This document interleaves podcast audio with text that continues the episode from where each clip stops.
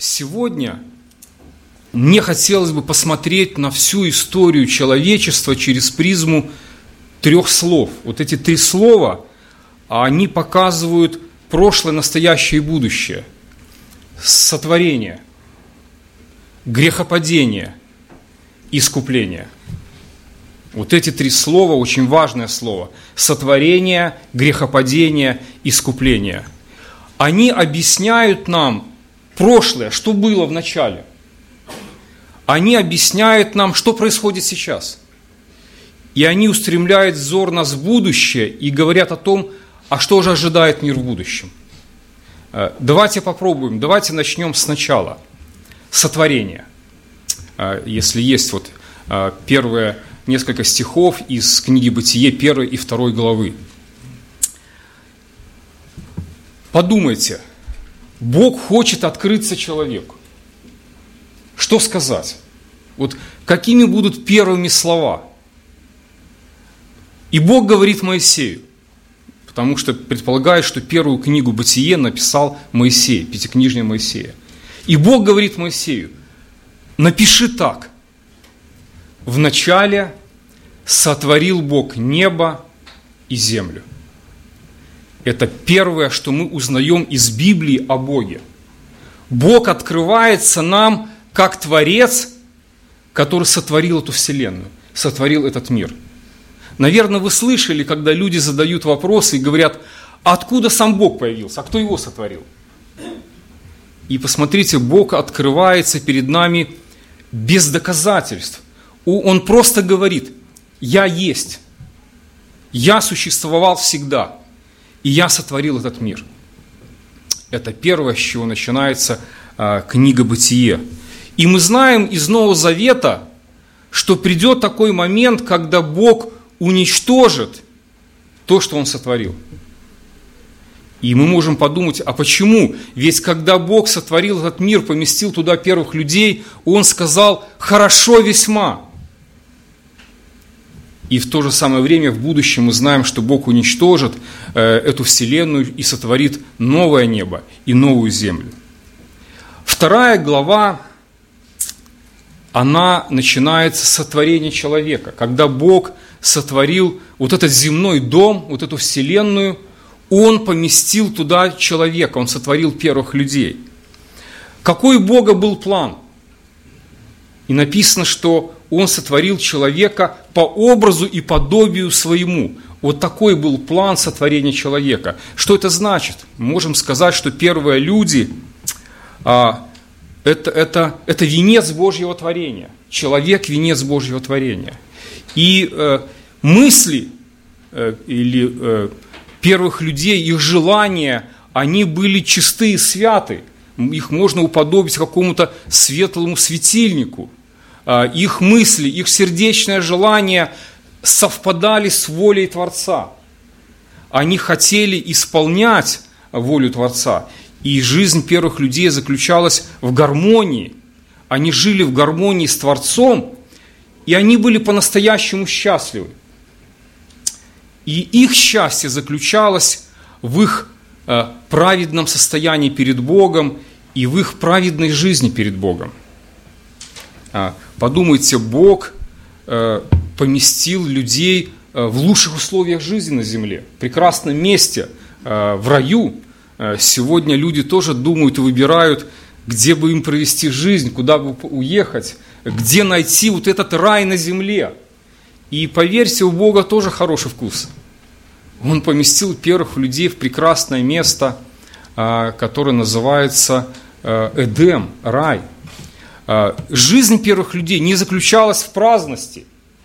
Бог дал им работу, и эта работа приносила им удовлетворение и радость. Я бы даже мог сказать, знаете, Адам совмещал сразу три профессии. Земледельца, потому что он должен был возделывать сад. Не знаю, наверное, сторожа, потому что он должен был хранить сад – и, возможно, ученого-биолога, потому что Бог сказал, что Он должен дать название всем зверям, всем птицам. Чтобы дать название, это нужно было изучить каждый вид в отдельности. Вот такая работа была у Адама.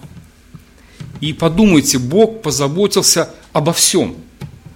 о семье, о работе, об отдыхе. Бог выступал гарантом, как тот, кто будет обеспечивать удовлетворять все нужды человека. И самое главное, это вот эта гармония, которая была между Богом и человеком, их общение, и даже вертикальное положение тела человека, и то отличало его от всего творения. Как бы через это Бог как бы напоминал человеку, почаще смотрите на небо, не теряйте связь со мной. Вот такой был первый мир. Вот такой мир сотворил Бог. Чудесный, гармоничный, и первые люди на самом деле пребывали в состоянии счастья и блаженства в общении с Богом. Но все поменялось. Апостол Павел, вспоминая момент грехопадения, он говорит, как одним человеком грех вошел в мир. Вот этот момент, вот этот день можно назвать, знаете, вселенской катастрофой. Я думаю, наверное, может быть, еще старшее поколение, которое помнит э, э, начало Отечественной войны, когда э, голос Левитана объявил, там, 22 июня Германия напала на Советский Союз. И этот момент стал моментом катастрофы, беды, горя, трагедии. И апостол Павел так говорит о дне грехопадения. Одним человеком грех вошел в мир – и все поменялось в творении.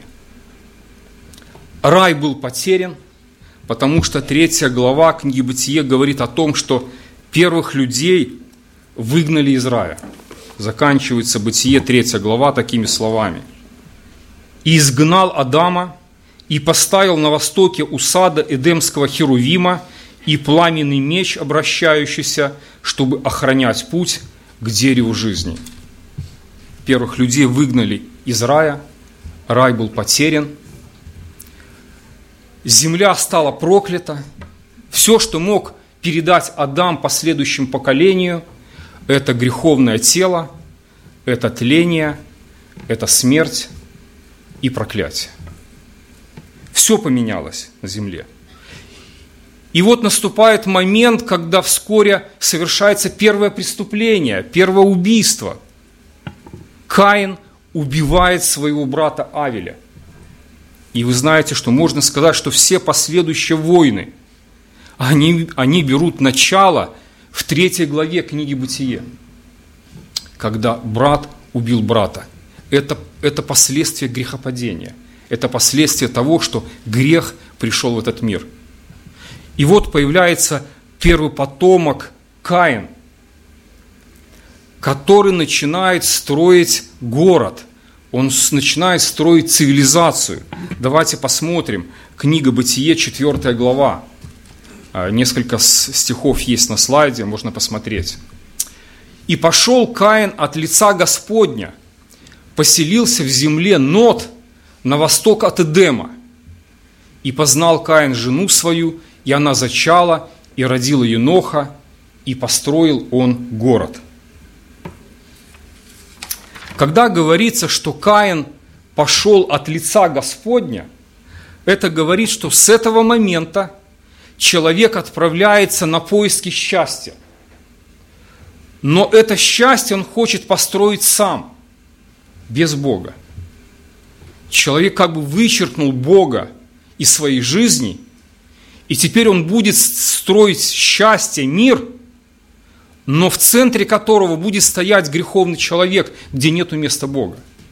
А, наказание потомков и наказание Каина было в том, что он должен был быть скитальцем на земле. А, слово «нот» означает «скитание», что он должен будет вести кочевой образ жизни. И э, написано, что когда он пошел на восток от Эдема, это не просто такое географическое положение, то место, где он стал строить город – когда мы дальше читаем в книге «Бытие», мы можем видеть, что движение на восток – это всегда было движение от Бога, э, исходя из той земли, которую Бог потом даст э, избранному народу, э, движение на восток – это, по сути, идея богоотступничества, когда человек уходит от Бога. Например, Вавилон находился на востоке. Такие города, как Содом и Гамора, находились на востоке. И поэтому, когда говорится, что Каин пошел на восток от Эдема, э, в земле Нот, э, то это говорится о состоянии богоотступничества. И по сути Каин бросает Богу вызов. Он объявляет войну Богу, потому что Бог сказал, ты будешь скитальцем. Но Каин принимает решение вести оседлый образ жизни. И это вызов Богу. Он начинает строить город, строить цивилизацию – и посмотрите, первое, дальше я буду читать некоторые отрывки, э, первое, с чего э, наруша, начинается построение э, мира или города, цивилизации, когда Каин выстраивает, его потомки, они выстраивают свою моральную систему ценностей, которая отличается от Бога. 19 стих написано так. «И взял себе Ламех две жены». Потомки Каина, первое – кто нарушают божественный принцип брака, который начинается во второй главе. Э, брак – это завет между одним мужчиной и одной женщиной. Построение мира начинается с нарушения Божьих принципов относительно брака, по сути, с разрушения семьи. И это говорит уже о том, что Каин и его потомки, они будут строить свою моральную систему ценностей. И она будет отличаться от Божьего закона – а дальше говорится о том, что человек начинает разводить скот, начинает создавать оружие. А, посмотрите несколько других стихов, с 20 стиха. Ада родила Иовала, он был отец живущих в шатрах со стадами. Имя брату его Иувал, он был отец всех играющих на гуслях и свирели. Цила также родила Тувалкаина, который был ковачом всех орудий из меди и железа. Человек разводит скот. А, если раньше Бог обеспечивал нужды человека, теперь человеку нужно самому а, заботиться о том, как прокормить себя. И понятно, что он разводит скот. А, человек создает музыкальные инструменты, но не для того, чтобы на них прославлять Творца. Возможно, для того, чтобы заглушить вот этот тихий голос Бога, вот эту пустоту и вакуум, который оказался в душе, когда человек вычеркнул Бога из своей жизни. А, он э, э, устраивает свой досуг, развлечения. И человек дальше создает оружие. Теперь ему самому нужно защищать себя. И вы знаете, что Э, сегодня наша цивилизация, наш мир, ну, он, он совсем другой, да, то есть не такой, может быть, примитивный, каким вначале создавал э, этот мир Каин. А, но во все времена, и тогда, и сейчас, наблюдается одна и та же картина. Технический прогресс и нравственная деградация. До XIX века под идеей вот гуманизма люди верили – что сам человек по себе добрый. И люди говорили, что если его поместить э, в хорошую среду, если человек станет образованным, то он станет добрее, и мир станет лучше. И отсюда пошел век просвещения, когда появились знаменитые художники, музыканты, поэты, знаете, век просвещения. И мир так думал – Э, даже была такая богословская точка зрения, что вот Евангелие, когда будет проповедано всем народам, человек сам по себе добрый, и в конечном итоге весь мир примет Евангелие, и наступит э, совершенно естественно тысячелетнее Царство Христа. Даже так верили. И Первая и Вторая мировая война разбили все эти иллюзии. Газовые камеры, печи – все, что происходило во время Второй мировой войны, люди ужаснулись от этого ужаса. И они увидели, каким злым может быть человек.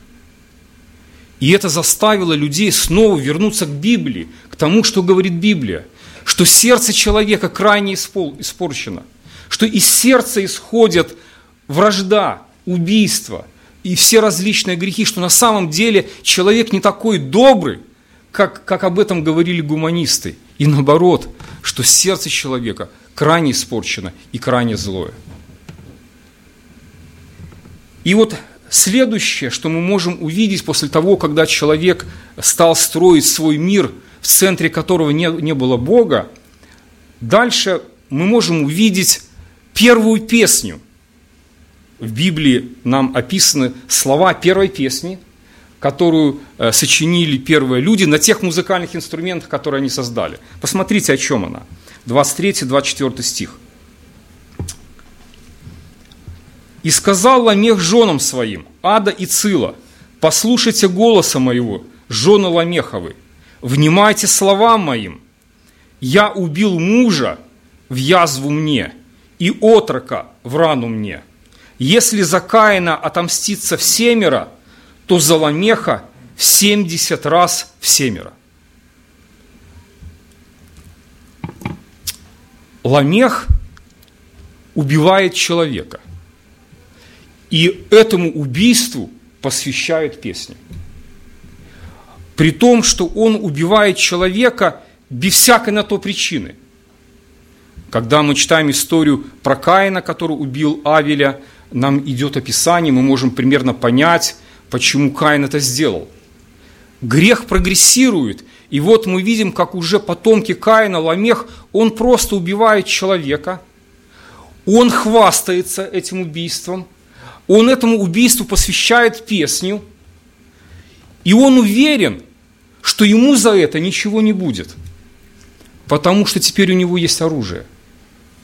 Он даже говорит, вы знаете, что если за Каина там отомстится в семеро, то не дай Бог кто-то прикоснется ко мне – и вы посмотрите, что я сделаю с этим человеком. И вот на этом заканчивается вот эта история построения города Каином, его потомками, и картина невеселая. И эта картина уже предвосхищает, мы уже можем представить, чем все закончится, что будет дальше. И история говорит, а, чем все закончилось наступил такой момент в истории мира, когда люди думали о зле во всякое время. А, почему вообще нужен был потоп? Мы знаем из Библии, а, что первый мир был уничтожен потопом, что в живых Бог сохранил только одну семью, семью Ноя. А почему э, нужно было такое наказание? Почему нужен был потоп? Смотрите, как объясняет э, об этом Библия я прочту э, шестую главу, несколько стихов. Пятый стих. «Увидел Господь, что велико развращение человеков на земле, что все мысли и помышления сердца их были зло во всякое время». 12-13 стих.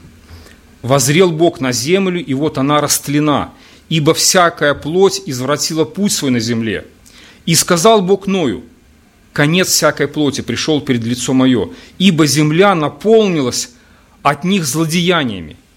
И вот я истреблю их с земли. Посмотрите, увидел Господь велико развращение человеков, все мысли. Все мысли и все планы людей были только о зле. Вот как это себе представить?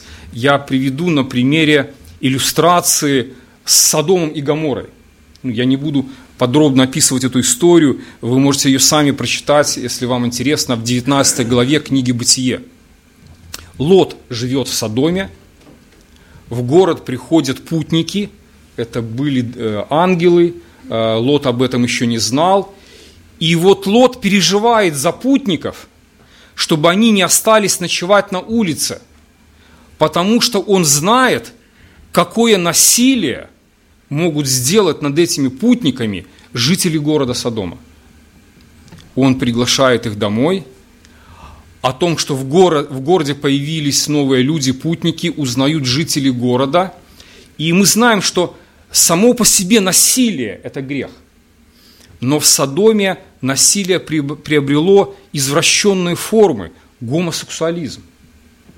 При том, что э, Библия говорит, каких масштабов – достиг грех в этом городе. И написано от малого до большого. Это не просто какая-то группа людей, которая проявляла такое насилие, а весь город был охвачен этим грехом. При том, что ужасает то, что когда люди узнали, что пришли путники, написано, что к дверям Лота пришли люди со всех окрестных районов этого города. Я, когда читаю эту историю, я, честно, не могу понять Лота, чему он там сильно прилепился в этом городе, что его там так привлекало, что никак не мог оттуда уйти. И похоже, что он был судьей этого города. Но посмотрите, э, какие-то правовые нормы, они не работали, потому что жители города, они подошли к дому судьи города, и они готовы были совершить этот грех на глазах у судьи, и они даже еще угрожали судье и его, его семьи. Посмотрите, это говорит о том, что грех настолько прогрессировал в этом городе, что он принял такие извращенные формы, что все люди от мала до велика думали о зле. Они совершали его постоянно. И вот эта картина первого мира. Представьте себе человека, который каждый день его мысли только о зле. Представьте, что о чем бы он ни подумал, он всегда думает о зле. Представьте, что он живет на земле 960 лет. И все 960 лет думает только о зле. А теперь это представьте в масштабах всего мира. И Бог говорит, что вот, вот во что превратился мир. Вот какую цивилизацию построил человек в греховном состоянии, когда выбросил Бога из своей жизни. Вот к какому счастью он пришел. И Богу, как хирургу, пришлось вырезать опухоль, очень большую опухоль. Так что в живых осталась только одна семья. Знаете, я пытался разные богословские искал справочники, э, а сколько людей жило вот в допотопное время? Кто-нибудь задумался над этим или есть у вас какие-то цифры? Ну, мы, честно, не знаем. Ну, из тех моих источников, которые я пытался э, исследовать, предполагают 2 миллиарда. 2 миллиарда. Ну, не знаю, правда это или нет. Но мы понимаем размах трагедии и размах Божьего наказания. Бог уничтожает весь первый мир. Остается один человек. Притом, понимаете, что человек в состоянии безбожия, да, он мог научить новое поколение тому, как разводить скот, тому, как играть на музыкальных инструментах, тому, как делать оружие – но то, чему не могли научить потомки Каина, новое поколение, это знание о Боге. То есть они могли вырастить новое поколение, э, когда технический прогресс э, может быть намного лучше другим, но при этом э, такое же безбожное поколение, которое не знает Бога. Вот чем закончилось первое построение мира. И кажется, что вот после всего этого – Человек должен извлечь какие-то уроки, не правда ли? Человек должен понять, что без Бога счастья не построишь. И мы видим, что человек начинает строить новую цивилизацию, новый город. Э, книга Бытия, 11 глава, по сути говорит о том, как люди стали строить новую цивилизацию и новый город после потопа. И опять же, в центре человек – который отверг Бога из своей жизни. Посмотрите на э, книгу Бытие, э, первых четыре стиха. «На всей земле был один язык и одно наречие. Двинувшись с востока, опять упоминается с востока, они нашли в земле Синар равнину и поселились там. И сказали друг другу, наделаем кирпичей, обожжем огнем, и стали у них кирпичи вместо камней, а земляная смола вместо извести – и сказали они, построим себе город и башню высотою до небес, и сделаем себе имя, прежде нежели рассеемся по лицу всей земли. А, прочту один стих, чем все закончилось. Девятый стих. «Посему дано ему имя Вавилон, ибо там смешал Господь язык всей земли, и оттуда рассеял их Господь по всей земле. Вот, вот чем закончилось строительство этого города. Смотрите, люди снова бросают вызов Богу. Нашелся человек, а, его звали царь Немрод, который сумел объединить людей а, и вдохновил им их грандиозным строительством, да, чудо-город и чудо-башню. А, при том, что вот э, э, Иосиф Флавий, иудейский священник, э, иудейский историк, в книге «Иудейские древности» он описывает, что после потопа люди в основном селились в горах и на возвышенных местах. Знаете почему? Они боялись нового потопа. Поэтому люди не селились в равнинах. И нашелся человек, который снова бросает Богу вызов. Люди преодолевают свой страх, они спускаются в равнину. И они начинают строить город, они начинают строить башню.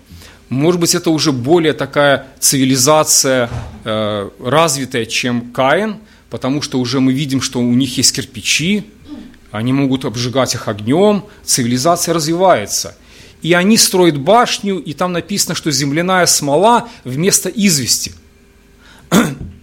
Это значит, что она, по сути, представляла собой такое герметическое сооружение, знаете, типа подводной лодки.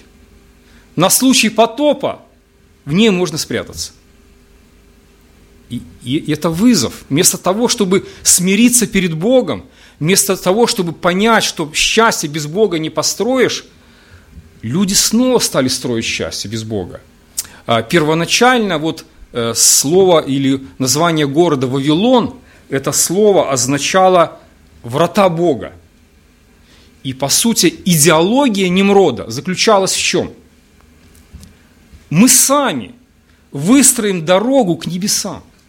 Мы сами построим свое счастье. И слава будет принадлежать человеку, а не Богу. Вот, по сути, в чем была суть его идеологии. И, знаете, справочники вот Нюнстрома, Гелея говорят о том, что именно вот в этот момент, именно здесь, впервые, люди стали поклоняться Луне, Солнцу и звездам. По сути, он создал и, и первую такую э, мировую лжерелигию. И когда Бог рассеял людей по всему лицу земли, они эти семена понесли в, свои, в своем разуме. По сути, э, любая лжерелигия построена на той философии, которую э, заложил Немрод. Мы сами построим свое счастье при помощи своих дел без Бога.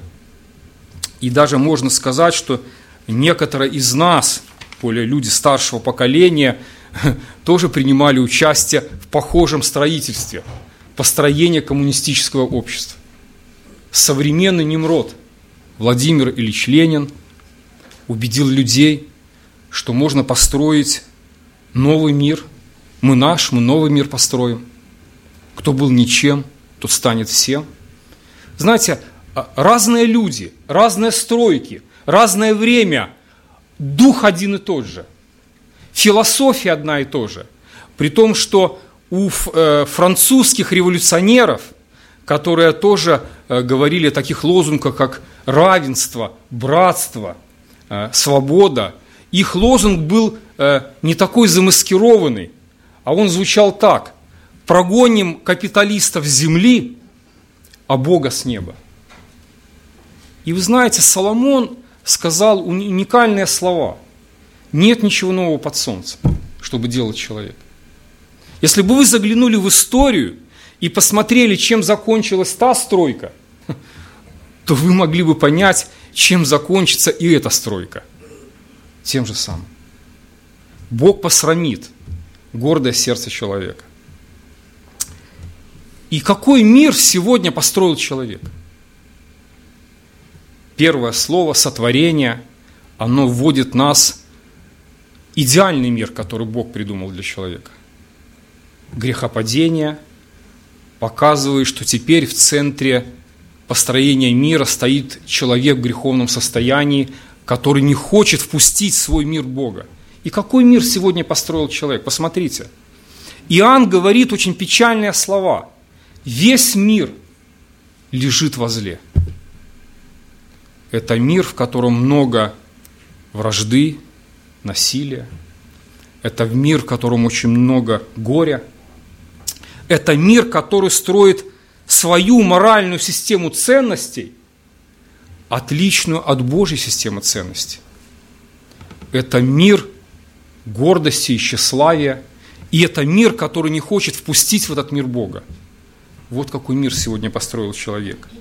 И вы знаете, все болезни общества в каждой стране, в, в каждом городе, такие как насилие и жестокость, суды и тюрьмы, алкоголизм и наркомания, брошенные дети и детские дома, аборты, войны, иммиграция. Эти болезни общества, они всегда были и будут везде. И чем больше грех прогрессирует, тем больше этих болезней будет в обществе. И, кстати, если брать вот про наши страны, например, Беларусь, Россия, Украина, вы знаете, что э, в некоторых, вот по статистике, там на душу населения, они занимают ведущие места в таких вот э, грехах, как аборты, суициды, разрушенные семьи, алкоголизм. И по сути можно сказать, что мир в какой-то степени заслужил вот эти проблемы общества. Потому что Иисус сказал о духовном законе, что человек посеет, то он и пожнет. И мир, по сути, сегодня мы видим, пожинает то, что он сеет. А сеет он безбожие, богоотступничество. И, и так было, и так будет всегда, потому что невозможно построить свое счастье без Бога. Я хотел бы привести а, одну такую притчу. А, можно вот показать э, слайд. Может быть, кому-то эта притча не понравится, но я хочу сказать так, что я не первый, который использую вот этот образ поросенка. Ну, э, в Библии э, этот образ уже используют апостол, например, апостол Петр. Он сравнивает некоторых людей с тем, когда он говорит, что вот с ними получается как с поросенком, которого помыли – а он потом увидел э, грязь и снова пошел валяться в этой грязи. Это такое библейское сравнение. И, и я хочу привести такую притчу. Вот представьте себе такое общество поросят. Э, у них есть какая-то форма правления, не знаю, демократия, парламентская республика, президентская власть. И вы знаете, любая форма правления, она может или как-то улучшить жизнь поросят здесь на земле, или ухудшить. Ну, например, при одной форме правления им могут дать больше прав, больше свободы. Например, можно ходить по лужайкам, можно хрюкать в общественных местах. При другой форме правления их могут что-то запрещать. Например, нельзя хрюкать. Кто будет хрюкать, будут наказывать. Можно, знаете, мойки создать для поросят, чтобы их почаще мыть, чтобы они не так пахли. Мыло, шампуни, Одеть можно в хорошую одежду, чтобы выглядели красиво. Можно обеспечить едой. Но знаете, в чем проблема такого общества поросят? Что как только они увидят грязь, их больше ничего не интересует. Красивая лужайка, лес, много всего замечательное. Но их рай вот здесь. Вот здесь они счастливы. И вы знаете причину.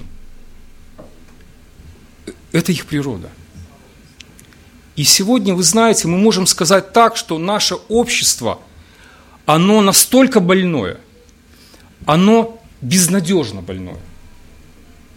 Его невозможно улучшить, потому что проблема всего – это грех. И пока грех будет на земле, всегда будут болезни общества в каждой стране, в любом обществе. И тогда возникает вопрос, а что же может предложить Христос такому больному обществу? Что же предлагает Христос? И мы подходим к третьему очень важному слову – искупление. Искупление. Подумайте, выходит на свое служение Христос. Он принял крещение и он выходит на служение. Подумайте, в каком мире или в, какой, в какой стране, что там происходило, э, жил Христос. Евреи были оккупированной территорией. Э, их оккупировала римская власть. При том, что римляне были очень жестокими. Они очень жестоко подавляли в каждое восстание. Там постоянно стояли э, военные гарнизоны – и вы знаете, когда люди восставали против римской власти, их не просто там на две недели сажали в тюрьму, а их просто распинали на крестах вдоль дороги. Ужасная, жестокая власть. Очень много несправедливостей. Когда Иисус рассказывает притчу о неотступной вдове и неправедном суде, это притча. Она рассказывала, э, по сути, суть того, что происходило в обществе, что простые люди – не могли добиться справедливости. Таким жестоким был этот мир. Вспомните, когда Иисусу говорили про Пилата. А ты знаешь, что сделал Пират, Пилат? Как он взял, убил людей, и их кровь смешал с жертвой. Ужасное преступление. И похоже, что Пилат был жестоким человеком, и это не единственный случай, когда он проявлял жестокость. А рабство – во времена Христа существовало рабство. И чего ждали евреи от Мессии? Скажите. Что Он избавит людей от оккупации. Что Он восстановит справедливость. Что Он ну, что-то решит, но ну, ну, нищеты не будет. Что Он улучшит вот эту земную жизнь. Вот этого ждали от Христа. А чего еще больше ждать от Мессии? А зачем, для чего еще Мессия нужен? И выходит Христос на служение и говорит такие слова. Приблизилось Царствие Божие. Покайтесь и веруйте в Евангелие. Он говорит о каком-то другом царстве, которое он пришел построить. И этими словами он говорит о том, что я не пришел улучшить вот этот мир – который безнадежно погибает, и он погибнет в конечном итоге. Я не пришел сделать его лучше. Я открыл для людей врата рая. Я пришел, чтобы искупить их грехи. И Христос говорит о том, что проблемы людей, все эти болезни общества, это ничто в сравнении с той катастрофой, которая их ждет, когда они встретятся с Богом. Все эти проблемы общества – ничто в сравнении с вечной тюрьмой под названием ад. И я пришел не улучшить это общество, а я пришел искупить грехи людей. Я пришел снова открыть для людей врата рая. Я пришел построить для людей город, где больше не будет болезней, где больше не будет страдания, плача – где больше не будет войн, где больше не будет смерти. Это искупление. Вот о каком будущем а, говорит Иисус Христос. Вот какую надежду сегодня несет церковь этому миру. Мы сегодня не призваны улучшать это общество, но мы призваны проповедовать Евангелие отдельным людям, чтобы они входили в Царствие Божие. И вы знаете, наверное, каждый человек, он мечтает о рае, который он потерял. Ведь Бог создал человека по образу и подобию своему. И, возможно, вот эта тоска об этом рае, она осталась в душе человека. Я иногда думаю, посмотрите на наш быт хотя бы. Мы, э, мы дарим друг другу цветы, когда, например, люди женятся, им дарят цветы и что, и желают счастья. Наверное, дома на подоконниках у каждого, наверное, есть цветы, Посмотрите на цветочную расцветку женских платьев, ковров и штор. Когда люди покупают дачные участки, они хотят их превратить в цветущий сад. У человека осталась вот эта тоска по тому раю, в который когда-то были помещены первые люди. Но люди не могут понять, что пока сердце человека, как дикий сад, он никогда не сможет понять или насладиться этим счастьем, которое предлагает Бог. И поэтому сначала человек должен свое сердце пустить Христа, чтобы действительно понять, как же можно жить счастливо. Человек мечтает о мире, каждый человек. Даже когда мы видим ужасы войны, любой человек говорит, я хочу, чтобы это прекратилось, я хочу мира. Мы мечтаем о мире в собственной стране, мы мечтаем о мире в семьях, потому что иногда в семьях происходят тоже ужасные войны. Мы хотим иметь мир в собственных сердцах. Но Библия говорит, что это невозможно, пока мы не найдем мир с Богом, пока мы не поймем, что самая главная наша проблема – это вражда с Творцом. По сути, и Каин, и Немрод, они объявляли войну Богу. Вот в чем э, проблема безбожного общества. И Христос пришел и сказал, «Я есть дверь, я есть путь вот в этот мир, который я предлагаю. Я пришел искупить э, людей, искупить их грехи. И вот что я предлагаю в будущем человеку. И увидел я новое небо и новую землю, ибо прежнее небо и прежняя земля миновали, и моря уже нет. Меня, кстати, некоторые спрашивали, что в вечности моря не будет. Жалко, я как бы люблю вот на море ездить, а что уже на море не поплаваю. Я думаю, что это метафора, потому что с, э, с точки зрения Израиля враги очень часто нападали с моря, филистимляне, и, возможно, это метафора, которая говорит, что не будет врагов, не будет опасности, потому что там говорится, что город не будет запираться, Бог будет хранить.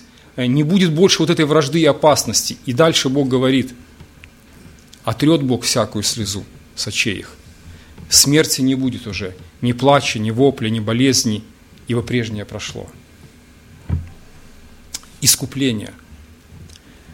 Три важных слова, которые показывают нам всю историю человечества. Сотворение, грехопадение и искупление.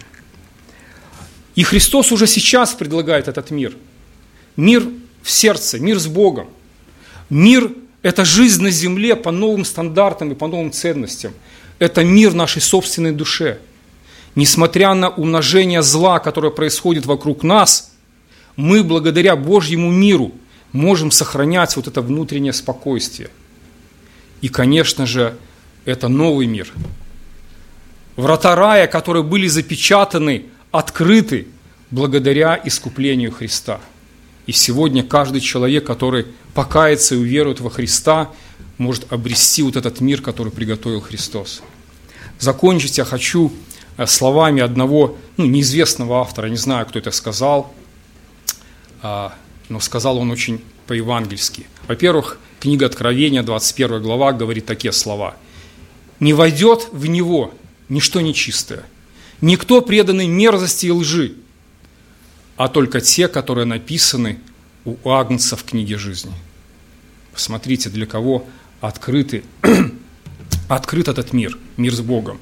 При том, что апостол Павел говорит, что этот мир с Богом во Христе, он очень надежный, он нерушим. Он говорит, ни ангелы, ни высота, ни глубина, ни смерть, ничто не может отлучить нас от Божьей любви это надежный и нерушимый Бож... Э, мир, который э, сам Бог сохраняет нас до вот этого момента, когда мы окажемся в вечности. И неизвестный автор сказал такие слова. «Так въелась в нас грязь греха, что ничто, кроме крови Христа, не может ее очистить. Все слезы кающегося грешника, пусть даже их больше, чем капель всех дождей, пролившихся на землю со дня творения, не могут смыть даже один грех, о ничто, лишь кровь Иисуса Христа. Вот что может сделать Христос и не может сделать никто. Только кровь Иисуса Христа способна очистить нас от всякого греха и простить все наши грехи. Давайте помолимся.